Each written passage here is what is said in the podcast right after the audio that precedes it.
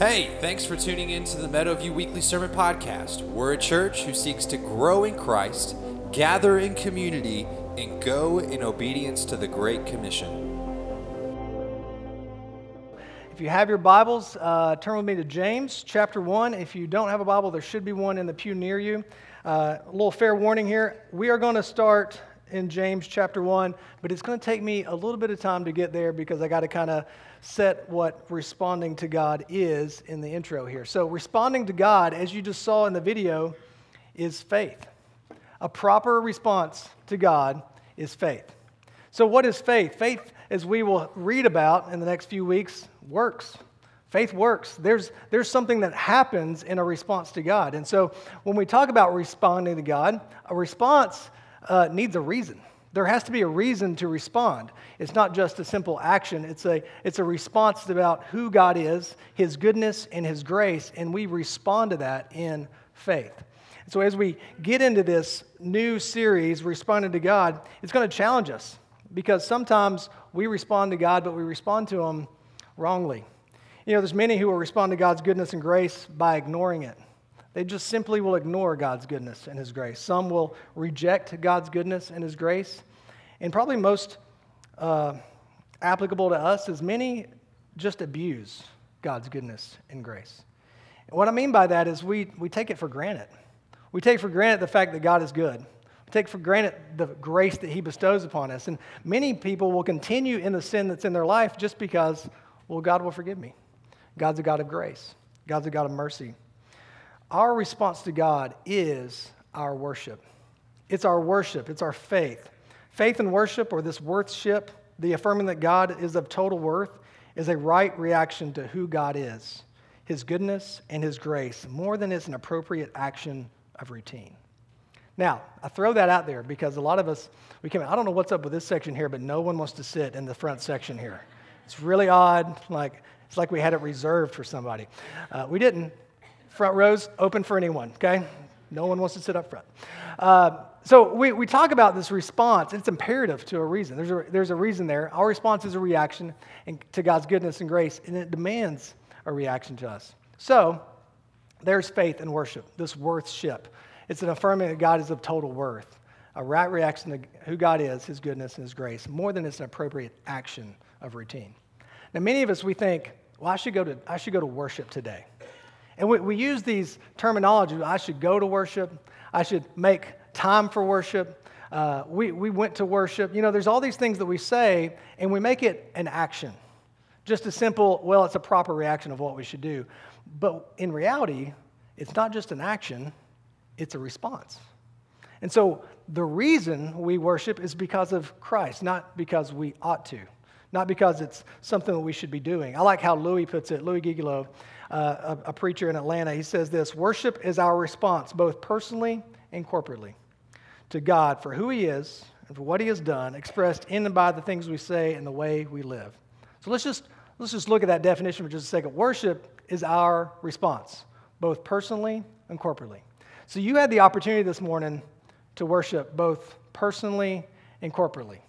Yes, it is this moment where you are singing songs of praise to God and you're just thinking about His goodness and His grace, and it's just this very intimate moment with you, but you're also joined in a room full of people who are also singing about God's goodness and His grace, and so you're doing it corporately together, encouraging one another in your faith. There's a response that takes place, and it's done and it's expressed by what you say, but it's also expressed by the way you live. So as you come in here, it's just it's just what you've been doing all week long. It's not just something you've come in here to do, but it's something that is a continuation of your response to God that's been going on all week long. I like what John MacArthur says. He says, Worship is all that we are, re- reacting rightly to all that He is. He goes on to say, Worship, by the way, is not music. Worship is loving God. Worship is honoring God. Worship is knowing God for who He is, adoring Him, obeying Him, proclaiming Him as a way of life. Music is one way we express that adoration. It's just one way.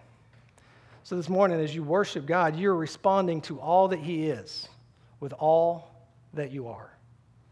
Can I ask you, how's your response?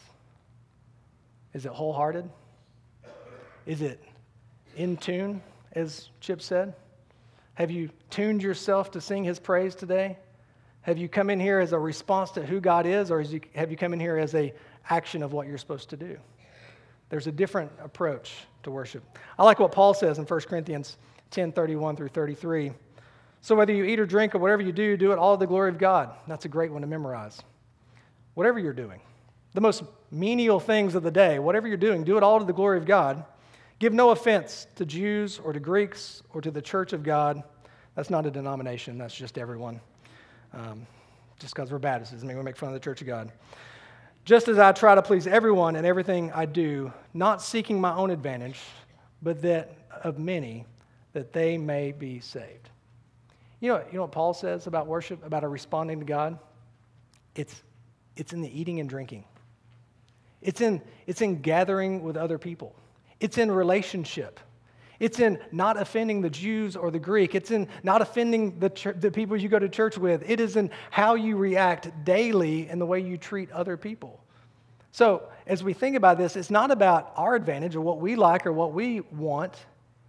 It's that our lives will be lived in a way that would bring others to glorify God and be saved. Worship, our response to God, should be contagious. There should be this contagious response to who God is, for his goodness and for his grace. So, how we treat others should be a matter of worship. Our missional efforts are a matter of worship. As I was reading this week in Isaiah, I ran across this passage in Isaiah 58 34 and then 6 and 7. I, want you to read this with me. This is kind of a rhetorical question. God's responding back through the prophet Isaiah. Why have we fasted and you see it not?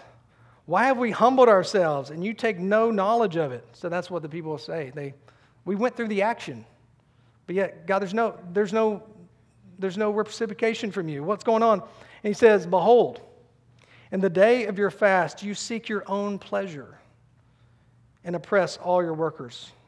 Behold, you fast only to quarrel and to fight and to hit with a wicked fist. Fasting like yours this day will not make your voice to be heard on high. This is what God says Look, look, I see your actions of worship. I see them. But it hasn't changed your heart. He goes on in verse 6 and he says, Is not this the fast that I choose, to loose the bonds of wickedness, to undo the straps of the yoke, to let the oppressed go free, and to break every yoke? Is it not to share your bread with the hungry and to bring the homeless and poor into your house? When you see the naked, to cover him, and not to hide yourself from your own flesh. You know what God says to the Israelites here in Isaiah? He says, You know what I want as a response? I want you to worship and how you treat others. I don't, I don't want you to just go through the motions. I really want you to respond to goodness and grace from a whole heart, responding rightly, as MacArthur says, to all he is. Just responding to God because he is worthy. He is worthy of praise. So we how we treat others should be a matter of worship. Our evangelistic efforts should be a matter of worship. The point is, you can't live a self centered worldly life all week long and then come into church on Sunday and flip a switch of worship and then turn it off again when you leave. Your life is a life lived in response to God, His goodness and His grace. Every action of your week is a reaction of worship. Wow. I mean, just think about that for a second. Every action of your week, whether you're eating or drinking or whatever you do, is a response to God's goodness and His grace. How have you responded this week? What has been your proper response? As Paul would say in Romans 12, 1 and 2, some of my favorite verses in all the Bible. I appeal to you, therefore, brothers, by the mercies of God, present your bodies as a living sacrifice, holy and acceptable to God, which is your spiritual worship. So, what Paul says is like, if you want to respond rightly, then put yourself on the altar. If you really know what worship is, whether you're eating or drinking, whatever you're doing, present your bodies. Respond to God in sacrifice, where you say, It's not about me, it's all about Him. Do not be conformed to this world, but be transformed by the renewal of your mind, that by the testing you may discern what is the will of God, what is good and acceptable and perfect. Change the way you think.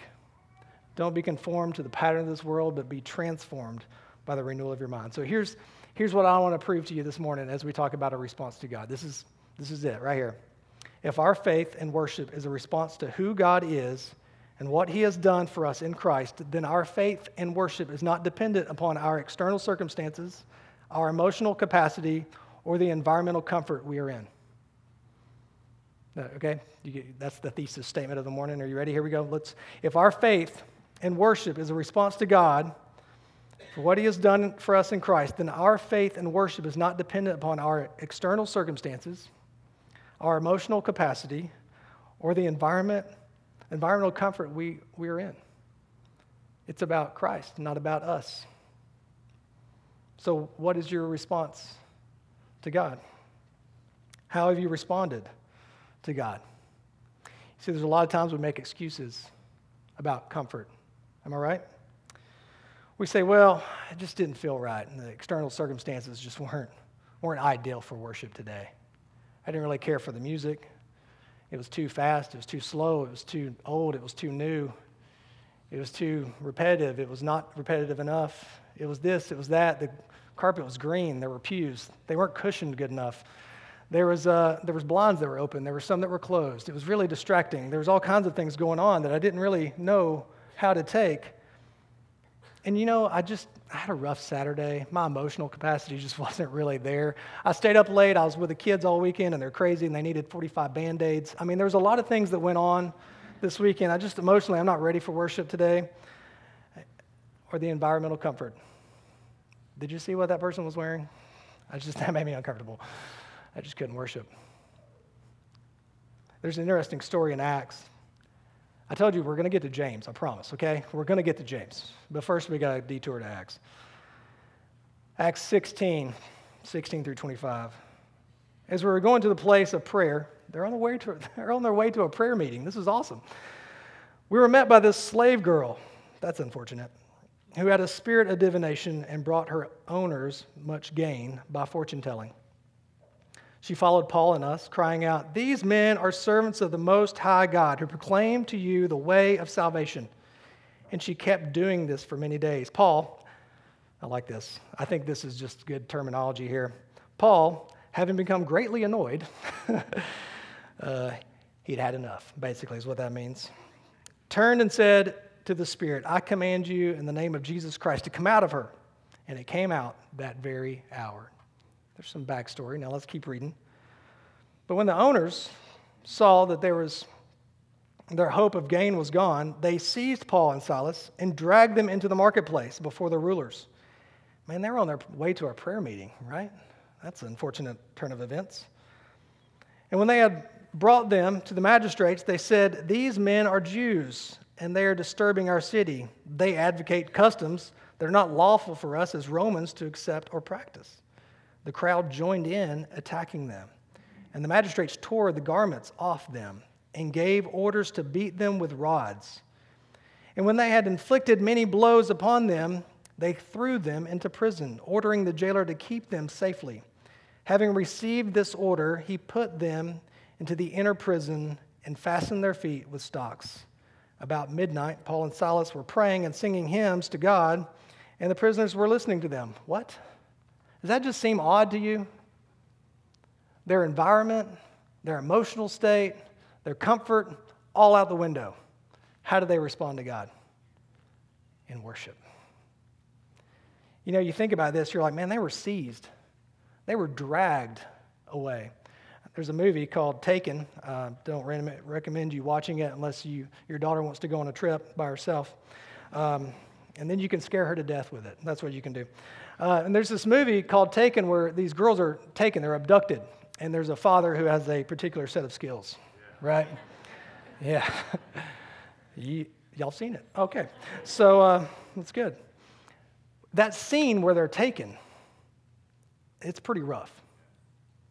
I mean, they're, they're taken and they're dragged out of that apartment. That's hard to watch. I imagine Paul and Silas when they were taken they were dragged. That's what it says. They were dragged. They were thrown in front of all this crowd of people, and the crowd attacked them.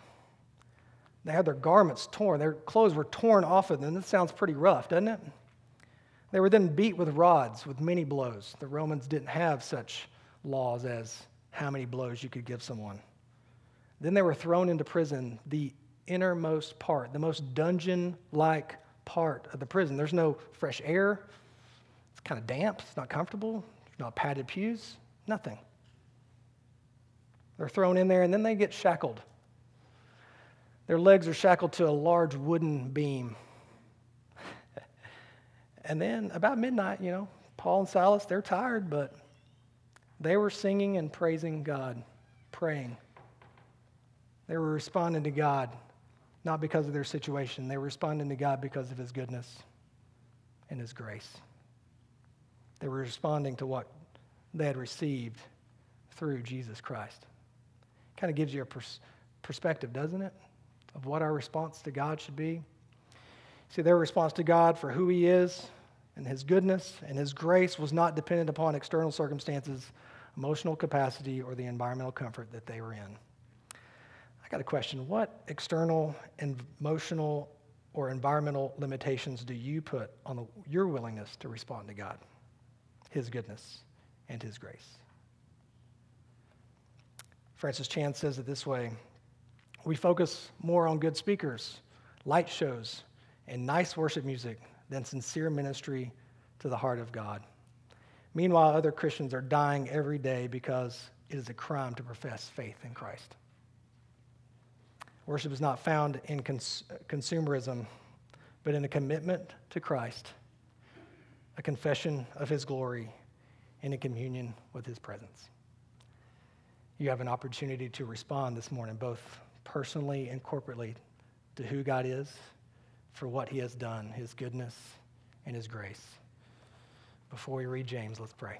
Father, we thank you so much for who you are we have the opportunity to come into a room with other believers to sing songs of praise this morning, to sing of your goodness, to declare your excellencies, to declare your grace and your mercy, to encourage one another to be committed to you, to confess with our mouths that you are worthy and you are holy, and to do it in communion with your very spirit.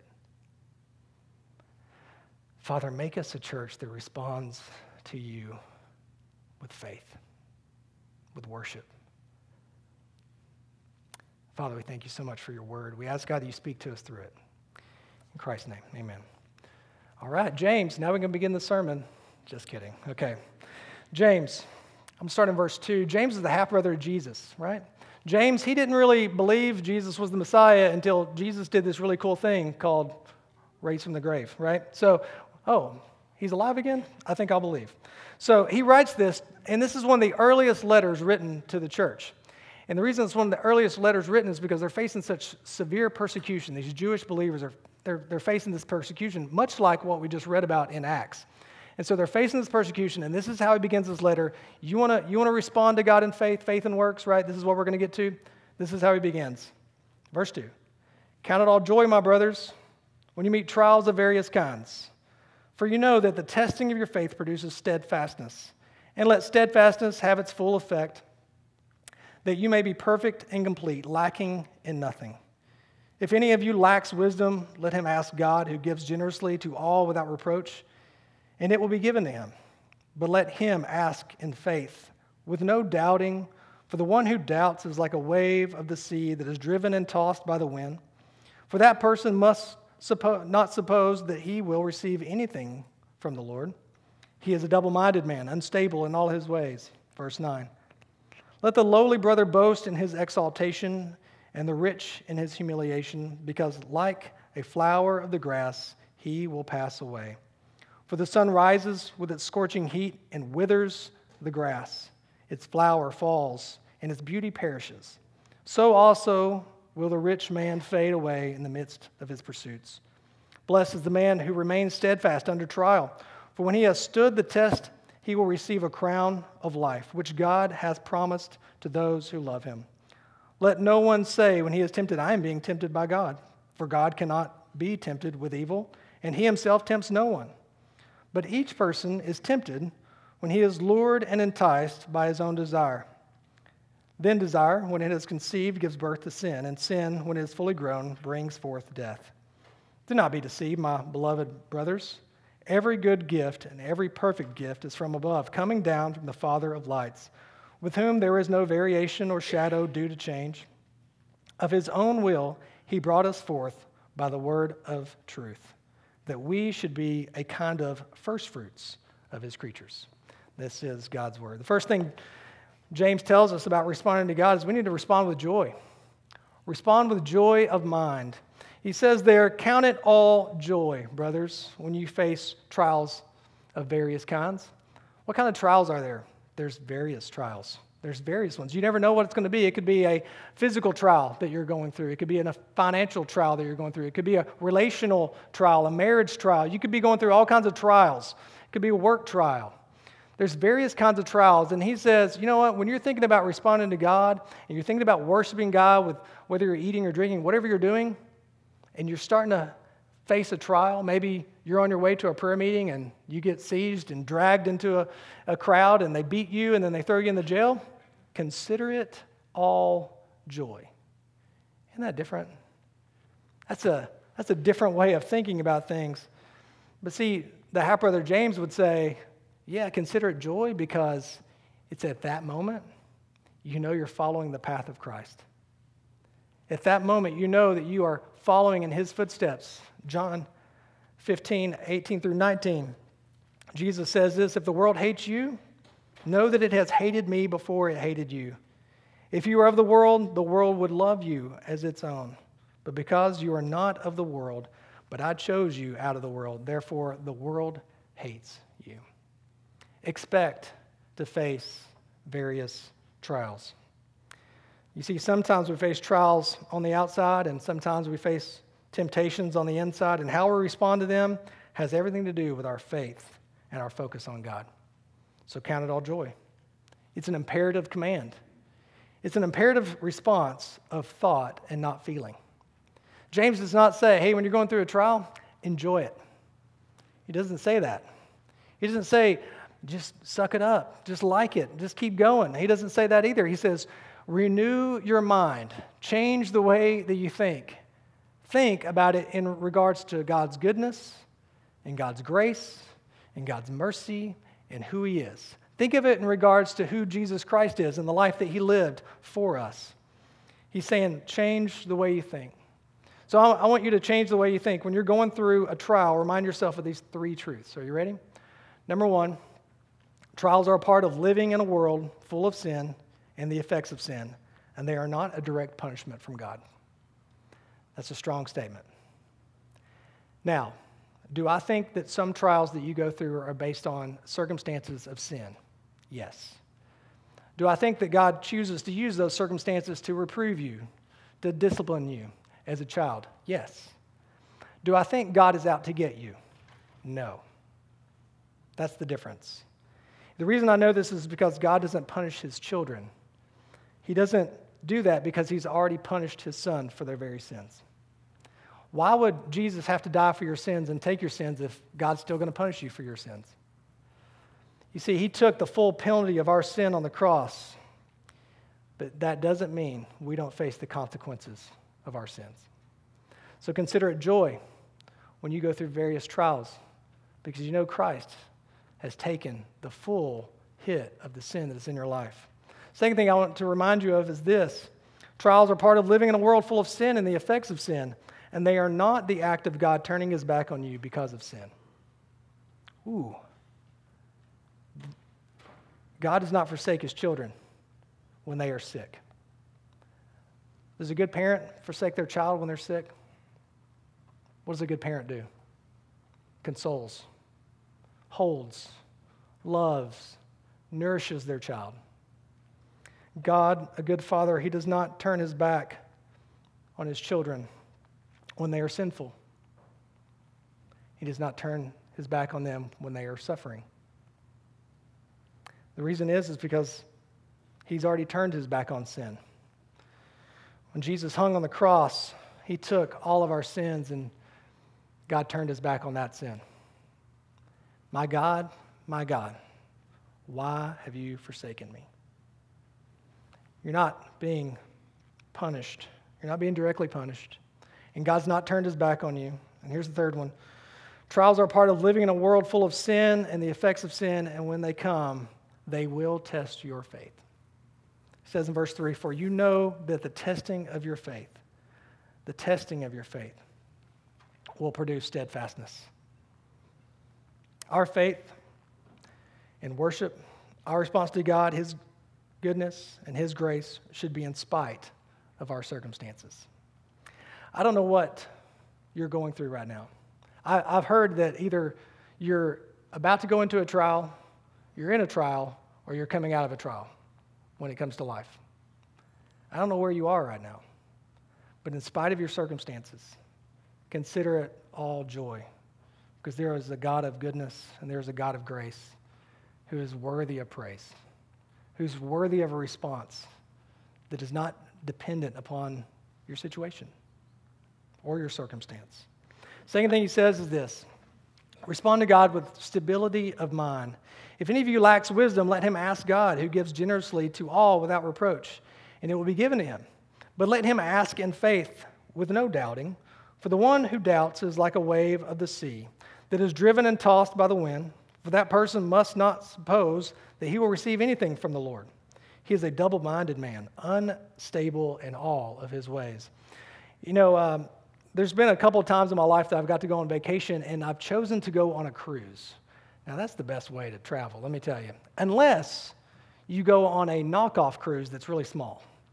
Uh, my first cruise was a knockoff cruise. It wasn't the Carnival, it was the Canaveral cruise. And I was like, oh, this is going to be good. I mean, the pool was like a hot tub, and uh, the, the boat was really small. And sure enough, we hit some rough weather. And I think five people made it to the midnight buffet. Uh, and some people made it back from the midnight buffet, but didn't make it to their room before they released the food from the midnight. You know what I'm talking about, right? They were sick. The, it was so, the boat was so rocking that the, the pictures on the wall were like moving, okay?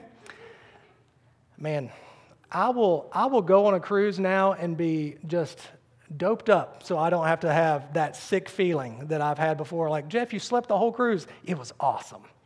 Okay? that Dramamine was perfect, right? I just slept right through that vacation. It was wonderful, so relaxing. So, this is what he says. He's like, look, there's two paths that you can take in life. And, and James is kind of like the Proverbs that we just finished of the New Testament. He's like, look, you can choose wisdom or folly. Let me put it this way you can choose God's help or self help. Man, think of it that way.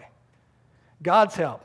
If any of you lacks wisdom, let him ask God, who gives generously to all without reproach, and it will be given to him.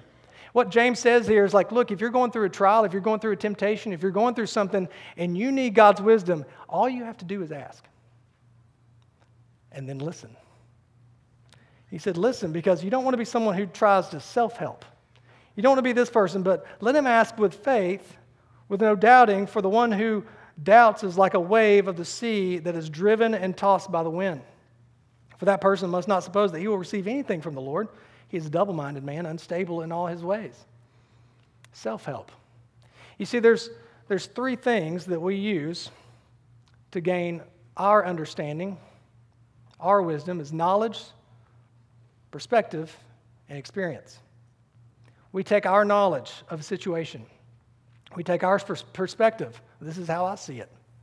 And we take our experience. You know what's happened to me before? I'm going to make this decision now. When we decide to do some self help and try to navigate the waters of life, we end up getting tossed to and fro because we're, we're functioning off of limited knowledge. We're functioning off of limited perspective. We can only see it from our standpoint. And we're functioning off of limited experience. He says, look, if you want God's help, if you want God's help, then you are going to function with unlimited knowledge, unlimited perspective.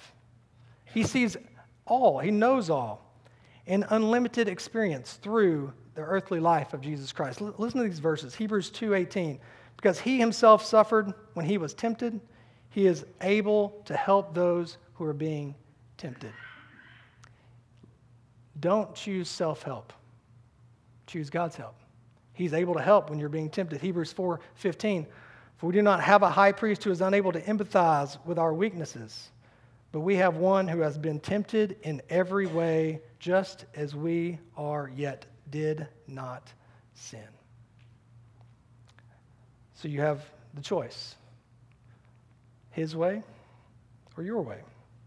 Verse 12 Blessed the man who remains steadfast under trial. For when he stood the test, he will receive a crown of life which God has promised to those who love him. Let no one say he is being tempted, that I am being tempted by God. For God cannot be tempted with evil, and he himself tempts no one.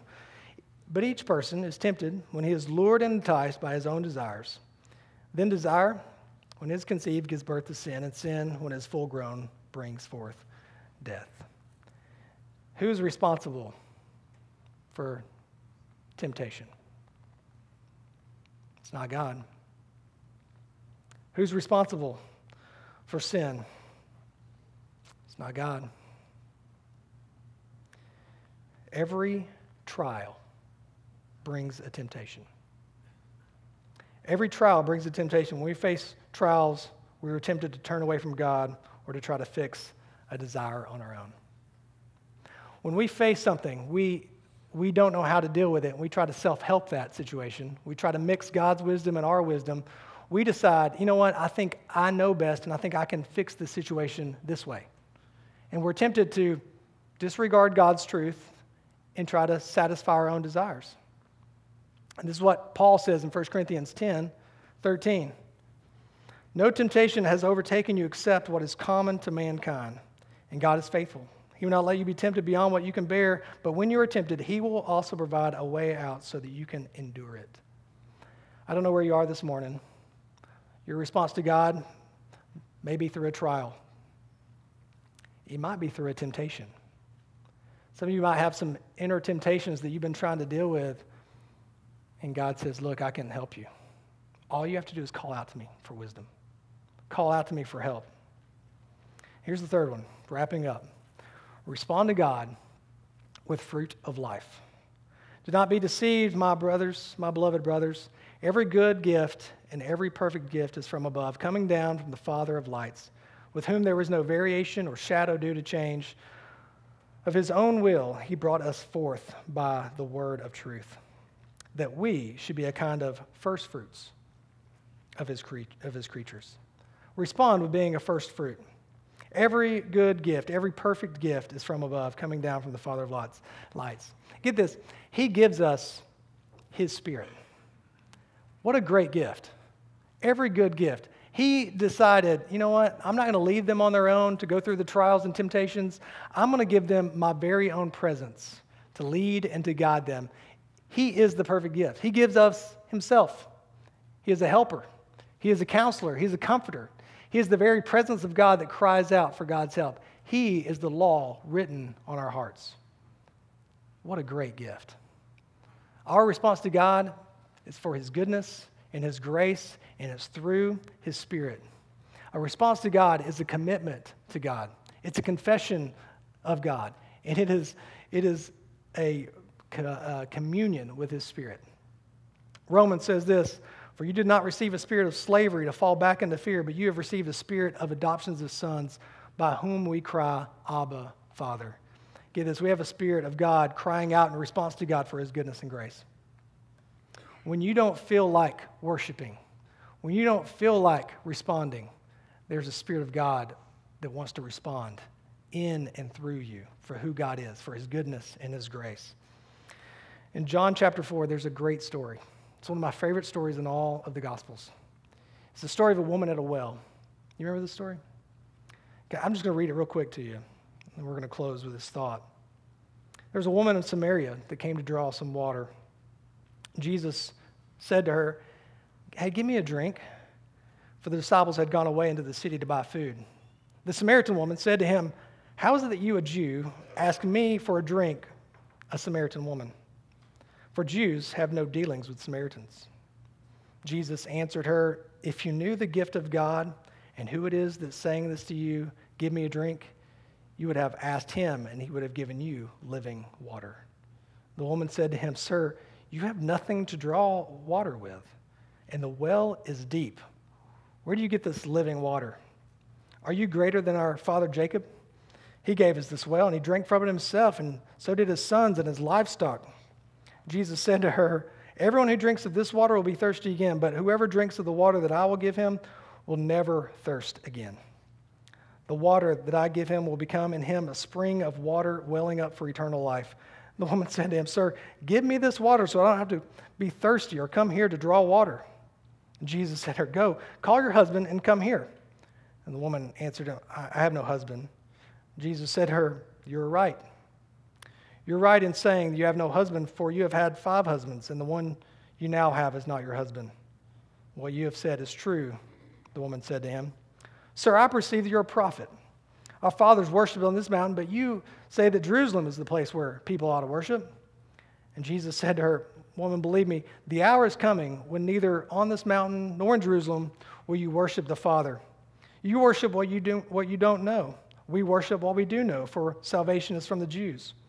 But the hour is coming and is now here when the true worshipers will worship the Father in spirit and in truth. For the Father is seeking such people to worship. God is spirit, and those who worship him must worship in spirit and truth. The woman said to him, I know that Messiah is coming, whom they, they call Christ. When he comes, he will tell us all things. Jesus said to her, I who speak to you am he. Just then the disciples came back. They marveled that he was talking with this woman, but no one said, What do you seek? or Why are you talking with her? So the woman left her water jar and went away into the town and said to the people, Come, see a man who told me all that I ever did. Can this be the Christ? They went out of the town and were coming to him. Many Samaritans from that town believed in him because of this woman's testimony. What a remarkable story. This woman responds. She responds to God. She's an outcast, a sinner, a lady of reputation. She has lived a life of trials and temptations, but she has responded in spirit and truth. This lady responds as a first fruit.